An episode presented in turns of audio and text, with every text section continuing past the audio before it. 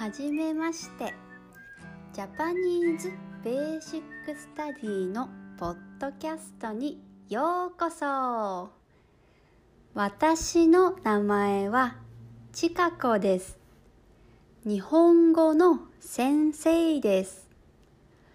このポッドキャストでは日本語をゆっくり聞くことができます。いつかアニメやドラマを日本語で見たい。でも日本語が難しい。そこのあなた。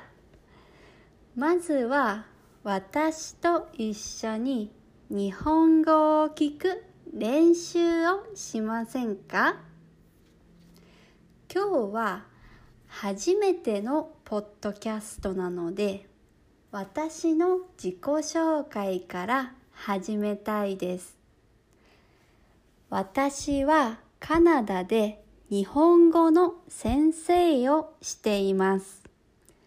趣味は絵を描いたりピアノを弾いたりランニングをすることです。アニメを見ることも大好きです。最近は「進撃の巨人」とか「ワンピース」を見ています。おすすめのアニメがあったら教えてください。私は日本の千葉県出身です。千葉県は東京の隣にあります。成田空港やディズニーランドがあるところです。あと、私は日本の料理が大好きです。例えば、焼きそばとか、お好み焼き。はあ、お腹が空いてきますね。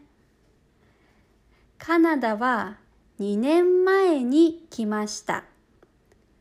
バンクーバーというところに住んでいます。